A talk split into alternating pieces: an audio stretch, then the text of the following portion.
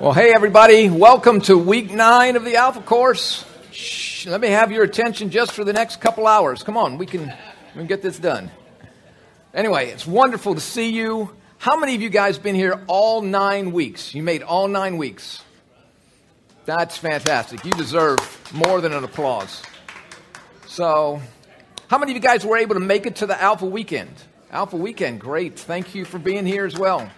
Um, so next week, uh, next week we're in chapter. Uh, we're the second to last session, but the last session for Alpha. It is called uh, "How Can I Make the Most of the Rest of My Life." Um, you may recall the uh, analogy I gave. Um, I don't remember what week it was, but about we get. I shared with you the "I do" analogy, but at the end of both the husband and wife saying "I do." Um, they get in separate limousines and go in opposite directions. But marriage is just the beginning. If you've come into a relationship with Christ over these last nine weeks, I do is just the beginning. I do is just the beginning. Now, we, we do have a couple of young I doers here uh, tonight. Sarah and Colin just got married on October 23rd. And uh, it was a great day. Great day. And I thank you for letting Ned and me be a part of that. That was fantastic. I know we have a couple of birthdays today, if I'm not mistaken. Um, Tara Mackey, who just left the room, and, I, and Nikki, is Nikki still in here? I think Nikki's birthday too. So, anyway, happy birthday. Okay. So, uh, so tonight we're in uh, the topic What about the church? look, for the last eight weeks, and by the way, Peter Davidson, is, is he, did he leave? Just walked out. It's past its bedtime, I think. So, um, anyway, the last eight weeks we've talked about things we've thought about traditionally. Now, now hear me when I say this. Things that we've talk, thought about our whole lives, maybe traditionally, religiously, but not biblically. We haven't looked, we haven't opened the Bible to see what does the Bible have to say about this? I know what my tradition says. I know what my experiences say.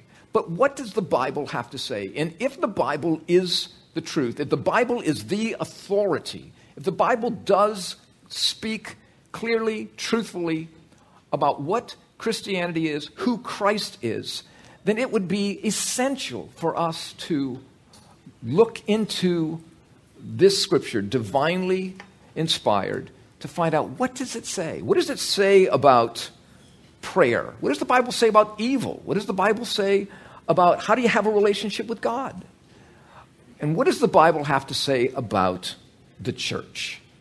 And that's where we are tonight. What about the church? The church, this is a big one because most of us, at least up, growing up in America, uh, have all attended church. Maybe you went to a, excuse me, parochial school.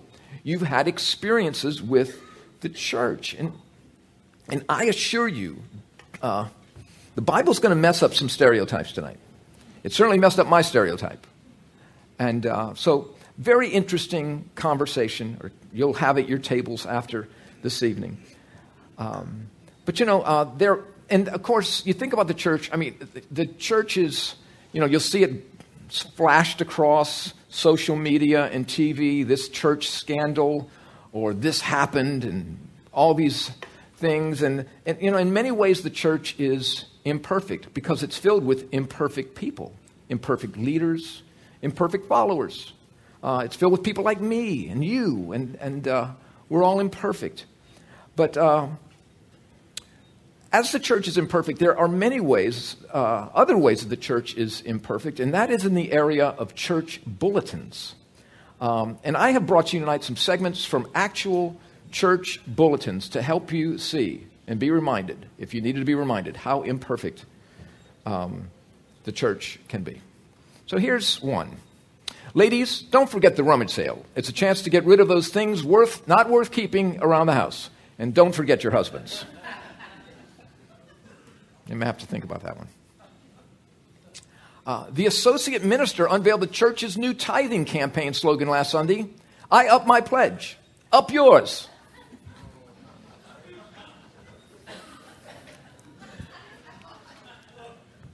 This being Easter Sunday, we will ask Mrs. Lewis to come forward and lay an egg on the altar. Now, I'm not making this up. These are actually out of church bulletins. So you can only imagine Mrs. Lewis coming forward and laying an egg on the altar, like I'm doing right now. Um, here's another one. Due to the rector's illness, Wednesday's healing services will be discontinued until further notice.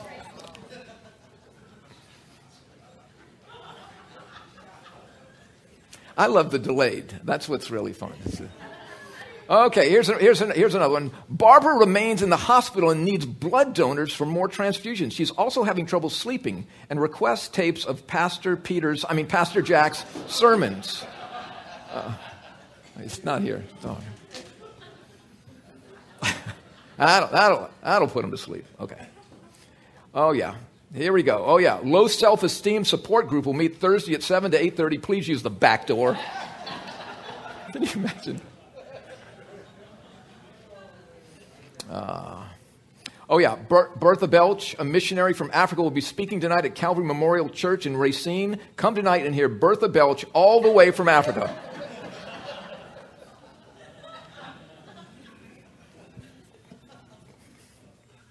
I think this is the last one. Oh, yeah. Don't let worry kill you off. Let the church help. So, anyway, just to prove how imperfect, actual church bulletins, and there are so many more that are not quite ready for young couples and young, I mean, young people like you that are really funny. So, anyway, tonight we're on page 80. What about the church? Now, when you think of church or the church, uh, what do you think about? And there are many popular misconceptions about the church, such as uh, church equals services. Like, hey, when, when, when do you have service? When, when do you have church? Uh, or that the church is clergy. Uh, you know, what is church, clergy? Just a small group of officials who take religion really seriously and get paid for it. Um, you know, that, so people will ask, uh, what's the church's position on blah, blah, blah, blah, blah? What, what does the church think about this? Um, or that we think of the church as thought of as a particular denomination. What kind of church do you go to? What type of, what denomination of church do you go to? Or we think of the church as a building. Uh, hey, where's your church? Now, tonight, one of the things we're going to talk about is, is, is interesting, and, and, and this is the question. The question really is not, what is the church? The question, biblically, according to what the Bible says, is who is the church? The question is not what is the church? Is it services? Is it leaders? Is it a building? Um, is it a denomination? Well, the Bible would tell us no, that would not be the case. Like if you went to my house, you'd say, well, there's the Lorias. Well, you're not saying when you see my house that you're looking at the Lorias. It's just that's where the Lorias hang out, where the Lorias live. So when you look at a building, we're going to talk about this a little bit more, that building is not the church, it houses the church. And I'm going to share with you some, some scriptures that show how true that is. And I think this is fascinating. So we'll find out that the church isn't a service, but the church has services. That the church isn't so much about a small group of leaders, but the church has leaders. The church isn't denominations, but it has denominations. And the church isn't a location, but there are locations where the church meets. So tonight, the church. The, the, if you look at the, the original language in the common Greek language, is what the New Testament is written in. The word for church is, is a compound word. It is, and I'm sorry for not having this up here, but it's ecclesia. Maybe you've heard of ecclesiastical, you've heard terms like that. Well, ek is the prefix, and ek means simply out, or out of, or out from. And the word klesia means called. So if you put that word together, ecclesia, it simply means called out ones, people that have been called out by God. That's the word we would use for church. So, but called out of where? That's the question. So, I don't want you guys to, I know you missed these last week terribly, didn't you? So, um, so, called out of where? Well, basically, this to keep with the, what the scripture tells us called out of Adam and placed into Christ. That is the, the picture that we're given. So tonight we're going to talk about, we're going to go through four points. Uh, the church is God's body, his home, his people, his family. The church is God's body, home, people, and family. So let's just first talk about the body, what is called the body of Christ. The church is not a building, the church is the body of Christ. And not so much an organization. You know, we think of the church as an organization. But really, if you think of the church, if you and I can think of the church more biblically, we think of the church as a biblical organism, as a living organism. And so the body of Christ, the church is the body of Christ. So let me just share with you, just let me just tell you what the Bible says here. So when Paul writes his letter to the churches in Rome, this is what he writes. He says, For as in one body we have been made, have many members, and the members do not all have the same function, so we, though many, are one body in Christ and individually members one of another. So, for as in one body, there's one body, and that's the, the body of Christ. We've been placed into Christ. He says we have many members or many parts, like our physical body has many members and many parts. And the members of the parts do not have all the same function, right? There are kidneys, there's livers, there's fingers, there's toes, there's eyes, there's ears. They don't have all the same function. So we, though many, are one body in Christ. And you think about Alpha, how Alpha is, comes together. There are many parts that come together for Alpha. There are people that work out the registration and put the tables together. They're gifted in that, in that area. They're people that serve you uh, tea or water or your dessert or whatever. They're, they're just gifted in that area. They're people that facilitate your tables, gifted in that area. They couldn't find anything else for me to do, so they say, well, just put them up here. He can't, can't do that much trouble. So, um, so, so everybody's got different giftings. We're different parts that come together as the body of Christ. You've got pastors and teachers and people that share the gospel. You have people that have prophetic giftings. So, but, but it all is composed of the body, and we need one another. We need one another's gifting, and we come together as one body, individually members one of another. And Paul writes to the church in Ephesus, he writes this, but speaking the truth in love, we are to grow up in all aspects. Okay, there's this maturing, all aspects into Christ, who is the head, even Christ, from whom the whole body, being fitted and held together by that which every joint supplies. You see the physical uh, analogy that Paul's giving here. And held together by that which every joint supplies, according to the proper working of each individual part, causes the growth of the body for the building up of itself in love. We are in Christ connected, and we need to be. We need one another. That's what that's what Paul is telling us here by the, by the Spirit of God that we need one another. I need your gifting. I do. I need your heart. I need the love of Christ in you. I need that. And that helps make up this functioning, growing body of Jesus Christ. Because really, what good are disconnected body parts? You ever thought about that? You know, you could you have a hand model, and she's just got beautiful fingers and everything else. But if one of those fingers was missing, and it was just on the table next to her hand, I mean, how horrible would that be? Um, the, the beauty of that hand would be marred by that finger not being there. Or if you're just walking down the street and you see a foot, just a foot sitting there, you got to wonder where's the rest of that person? Um, it, it's it not. I hope to not be making anyone ill here. I'm, I'm looking at some faces, but uh, the foot is meant to be connected to the ankle and I don't know the leg bone connected to the, I don't know that thing, but, but it's, we're supposed to be connected together. The beauty of the body is in its connectedness. Is it not? I mean, think about that. This is the beauty of the body.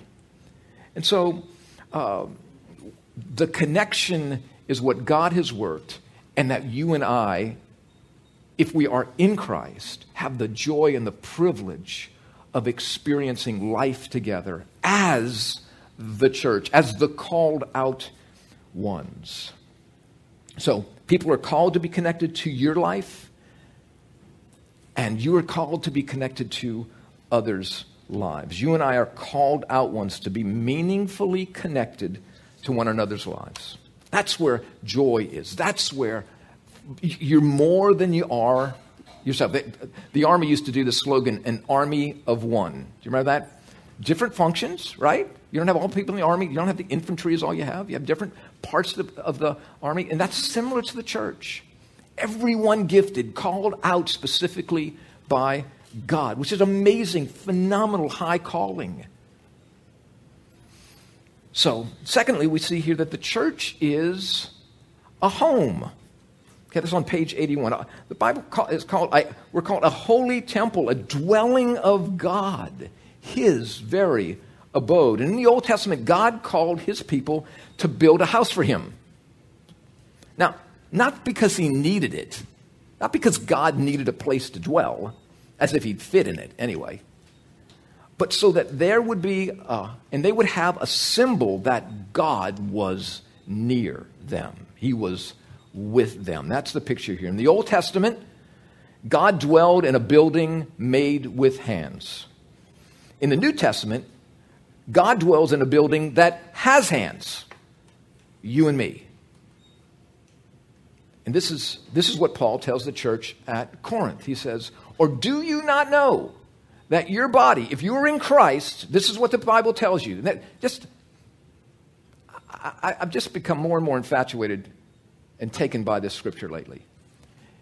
Or do you not know, if you're in Christ, that your body is a temple of the Holy Spirit, is a dwelling of the Holy Spirit, is a house of the Holy Spirit within you, whom you have from God? You are not your own. And the, Bible, the scripture goes on to say, You have been bought with a price. So worship God in your bodies. Glorify God. Reveal God to one another in your bodies. So if you're in Christ, Christ is also in you by the Holy Spirit. Think about that. God, you as a called out one, God has chosen, God desires, God's intention from eternity past has been that He would dwell in you. You. Think about that. If you and I can get a big enough picture of God we uh, would have a very difficult time just sitting down right now. The thought that this one who created all things is beyond measure, beyond anything we can imagine, says, I want to live not just with you, I want to live in you. It's fascinating. And then Peter writes this. He says, As you come to him, right, you've been called out He's calling you out. Now, as you come to him, a living stone rejected by men. So, as you come to him, Christ is called the living stone. Rejected by men, correct? Rejected by men, but in the sight of God, chosen and precious. Now, catch this part here. You yourselves, like living stones, are being built up as a spiritual house to be a holy priesthood, to offer spiritual sacrifices acceptable to God through Jesus Christ. Now, that's a mouthful. So, as we come to Christ, Christ comes to us, right? He called us out. Now we come to Him. We come to Christ, who is the living stone, also called the cornerstone, the stone that the builders rejected rejected by men, but in the sight of God, Christ, chosen by God and precious to God. You yourselves, like living stones, what is he saying here? You your stones, you yourself are chosen and precious. As Christ is precious to his Father, he now says, if you have if you are called out and you have come to me, you yourself are to God, the one who created all things, came to die for your and my sins, so that you and I could experience what it means to be forever chosen, forever precious, forever forgiven by a God who came to get us and rescue us in spite of ourselves. You're being built up. You see here, like living stones being built up together. Now he's saying, well, here's the Living Stones denomination here and the Living Stones denomination. No, he's not saying that. He's saying, though there may be local assemblies of folks that have been called out, he's talking about living stones that been built up on one thing. They're only built on, on one thing. They're not built on the denomination, they're not, they're not built on anything but Christ, who is the living stone, the cornerstone. And he has placed his life in us, therefore, we are now living stones, jointly fit together. And stones that are sovereignly fitted together. That you and I live when we live, where we live, with the gifts that we have. Because we, we need those around us. There are people that, are, that have been here before us, and we're, we're stones on top of them. And we need their maturity to help us. So we need those around us. We need those supporting us, meaning more mature Christians, those who've been in the faith a while. We need folks to lead us and to shepherd us and to pastor us.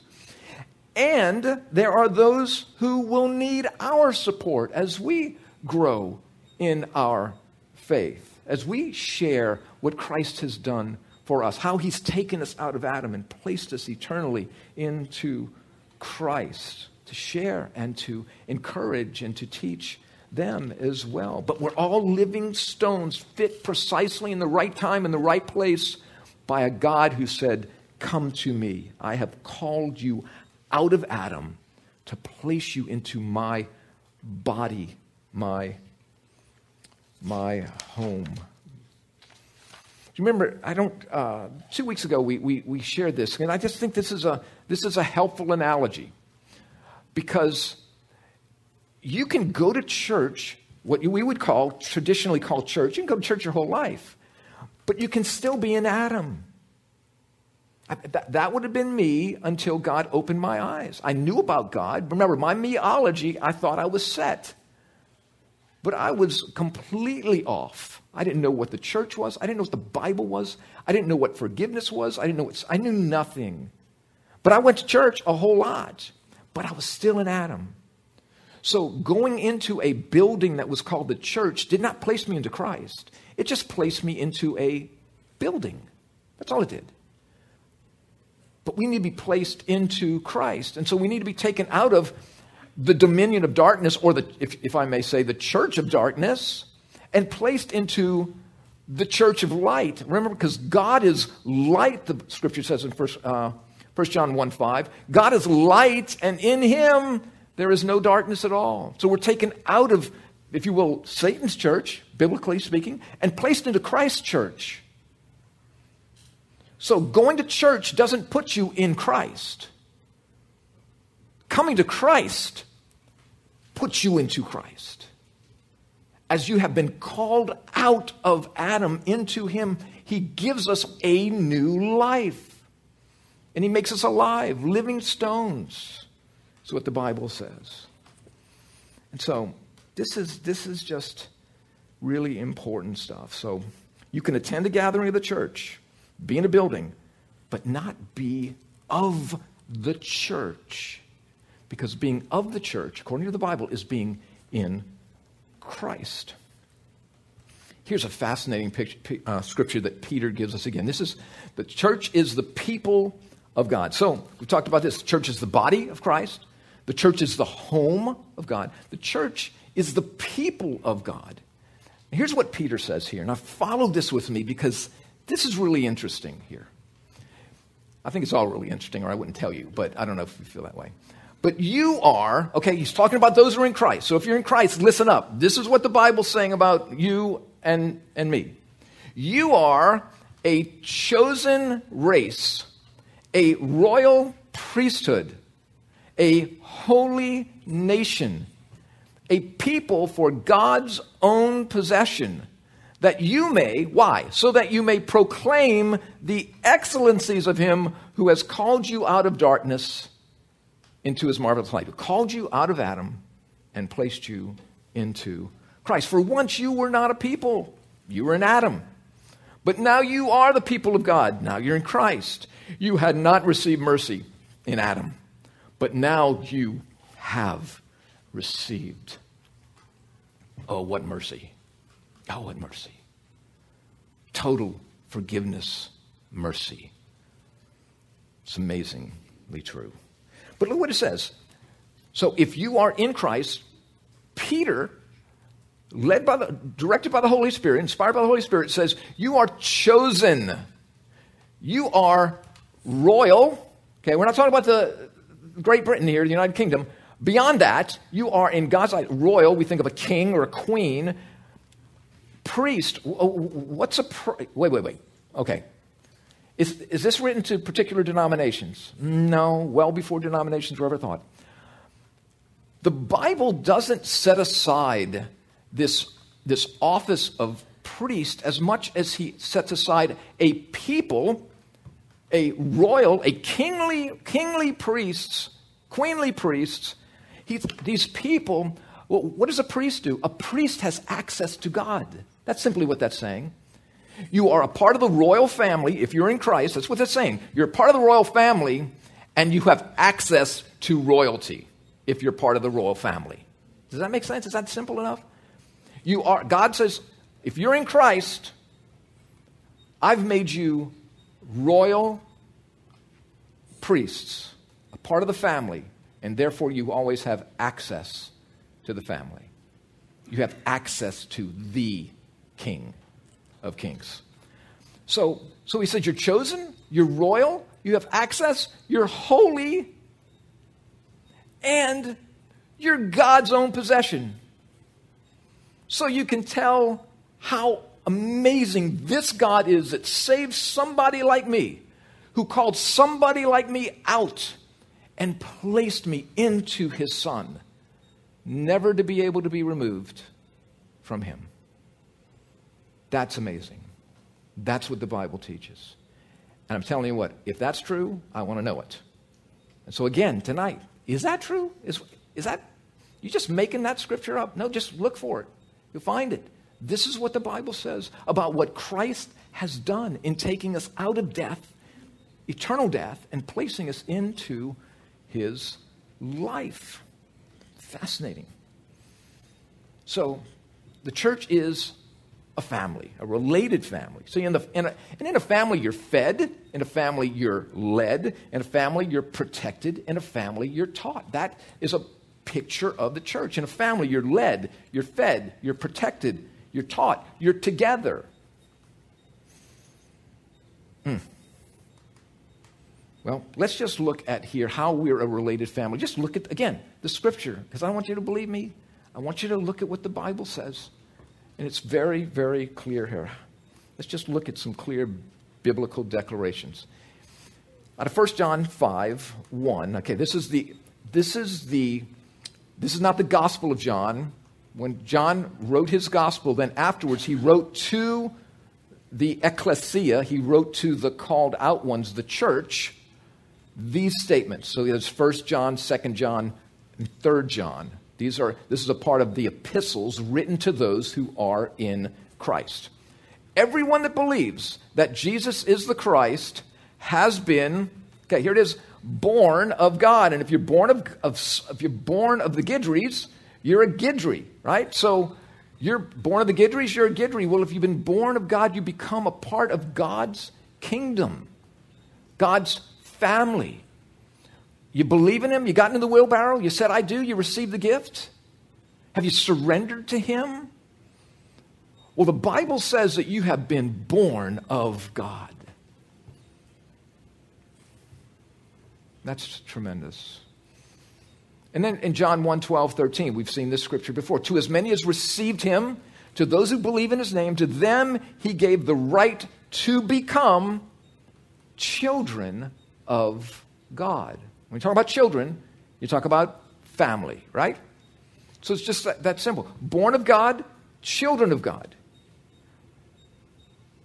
Jesus said to Nicodemus, You must be born again right? You're born physically, you're born of flesh. Our kids were born of Annette and Frank Loria, but you must be born again because when you're born the first time, you're born physically alive but spiritually separated from God, is what the Bible says. So we have to be born again because we need to be born spiritually. We need to have the life of someone who is alive, and that is Christ Himself. He comes to give us not just a pass into heaven, He comes to give us Himself. And as Peter taught over the weekend, the Holy Spirit, Jesus said, It's better that I go away, because if I don't go away, I won't send you the Comforter, the Spirit. He will be with you, and He will be in you. That's what Jesus taught. And then here, behold, 1 John 3 1, again, written to those who are in Christ. What manner of love the Father has given to us that we could be called the children of God. And such we are. Behold, what manner of love the Father has given to us that if you're in Christ, child of God. Who are you? Imagine tonight somebody walked up to you and said, uh, Who are you? And you say, Oh, I'm a child of God. Now, they may want to have you institutionalized. I'm not sure. But you are speaking the truth. Well, do you always act like a child of God? None of our children act like us all the time, do they? See, so our children may not be perfect, and they are not, with the exception of Taylor and Alex, I know, but they may not be perfect, but they are perfectly our children. Do you see the difference? They are perfectly DNA'd ours. They're not perfect, but they're perfectly ours. See, and so God says, I make you my child, and you're not perfect yet, but you're perfectly mine. And you will be the day I call you to myself. Behold, what manner, what kind of love is this? That you and I could be called God's children. And such we are. Not such we will be. It says, and such for those who are in Christ on November 16th, 2021. Children of God. Children of God. So here, Paul back to the Ephesians. I've got these A's are for Adam, and these C's are for being in Christ. And he came, that's Jesus, and preached to you who were far away, we who were in Adam, and peace to those who were near, those who were in Adam. So whether you were far away or near, for through him we both have our access in one spirit to the Father. Through Christ, we now have access to the Father. So then, you are no longer strangers to God or aliens. You're not in Adam anymore, but you are fellow citizens with the saints. You're in Christ. You know, I say this word saints, and I know that could go, wait, wait, wait. Aren't saints people that get voted on uh, after they die and they've done a couple of miracles? Maybe they were before they died. But no one, according to the scripture, again, I say this very humbly. I not say this, I please hear me in my humility of this. I really mean this. Um, God calls us saints. Holy. Why? Not because, hey, look at me how holy I am. No, it's, I'm in Christ now, and look at how holy He is and I am placed in Christ. And he now calls me his child, his family member, and 60, at least 61 times in the New Testament, those who are in Christ are called saints, alive. He's not, Paul is not writing this to dead people. Paul is writing this to alive people. 61 times, at least, he's addressing those who are in Christ as saints. You are fellow citizens with the saints, and you and are of God's household of God's family. He came to take us out of Adam and to place us into his family, his household. This is what the church is being meaningfully connected to one another, each of us in Christ, fit together with marvelous gifts to declare together how great he is, to declare the praises, the excellencies of him. See, church is biblically characterized by intimate family descriptions, not a distant and non meaningful, not distant and non meaningful acquaintances of people who occasion the same building or service or time or denomination. Some people we just, just may wave to across the way. Um, the church is biblically characterized by people related to each other, made family by the one who called them out at different times in different places across the planet to be the body, the home, the family of God. So people related to each other. We share a spiritual family connection. We are in Christ. So if we were all, tonight, if we were all Coes, we would all be related physically. Okay? If we're all Pratts, we'd all be related physically. If we were, if we were all Rogers, we'd all be related physically. Well, if you're in Christ, we're all related forever spiritually. It's family. It's family. So people responsible, people related to one another, people responsible for each other, never alone. They are people in Christ who care about your well being and life. That's biblical church. People caring for people. There is no such thing as an isolated, healthy Christian. Because you have to pull yourself away as a body part, and there's no functioning there. There's no cooperation, cooperation. There's no growing together. I mean, you, if you took a, I mean, if you took, uh, it's, you know, the, the grilling season, I guess, is almost over. Uh, but if you just take a bunch of charcoals and you put those charcoals together and you light them all and they start burning and, you know, you put the fluid on it or whatever and you, they just start burning together and you take one of those charcoals briquettes and you put it over on the side, what's that briquette going to do? It's going out. See, they burn together. They function and are functional and have value together. Should always be obvious as to how much we need our family. But there are times, there are really times, and it's much more obvious than, than others. Um, it was um, December of um, 2010 when um, my wife had her first breast cancer surgery. Um, we were at a little hospital on St. Charles Avenue that doesn't even have a sign. You don't even know it's there. Um, and when we walked in to that waiting room, which the place looks more like a hotel than it looks like a hospital, there were at least 40 people already there just waiting to hug on us and love us and stand around in a circle for I don't know how long after Annette had gone into surgery, praying for my bride. Um, the sense of God's presence at that moment in his church was, was palpable. It's just palpable. I, I, I can't, and, and there have been so many times like that, when the church has come together, that you experience Christ in his church, living stones together, caring, loving, ministering. So, the Church of Christ is a body, it's a home, it's a people, it's a family, it's not a building. It's where the church meets. This is where we meet. This building, the church meets in a building. Uh, but here's the question why is church boring and irrelevant for most? I mean, I don't, again, each, each of you may have your own answer to that. I don't know if you were dragged to church as a kid by your parents. I, my ears stick out to this day because of my mother dragging me uh, to church. This is the only reason they do that. Um, but why is church boring and irrelevant for most?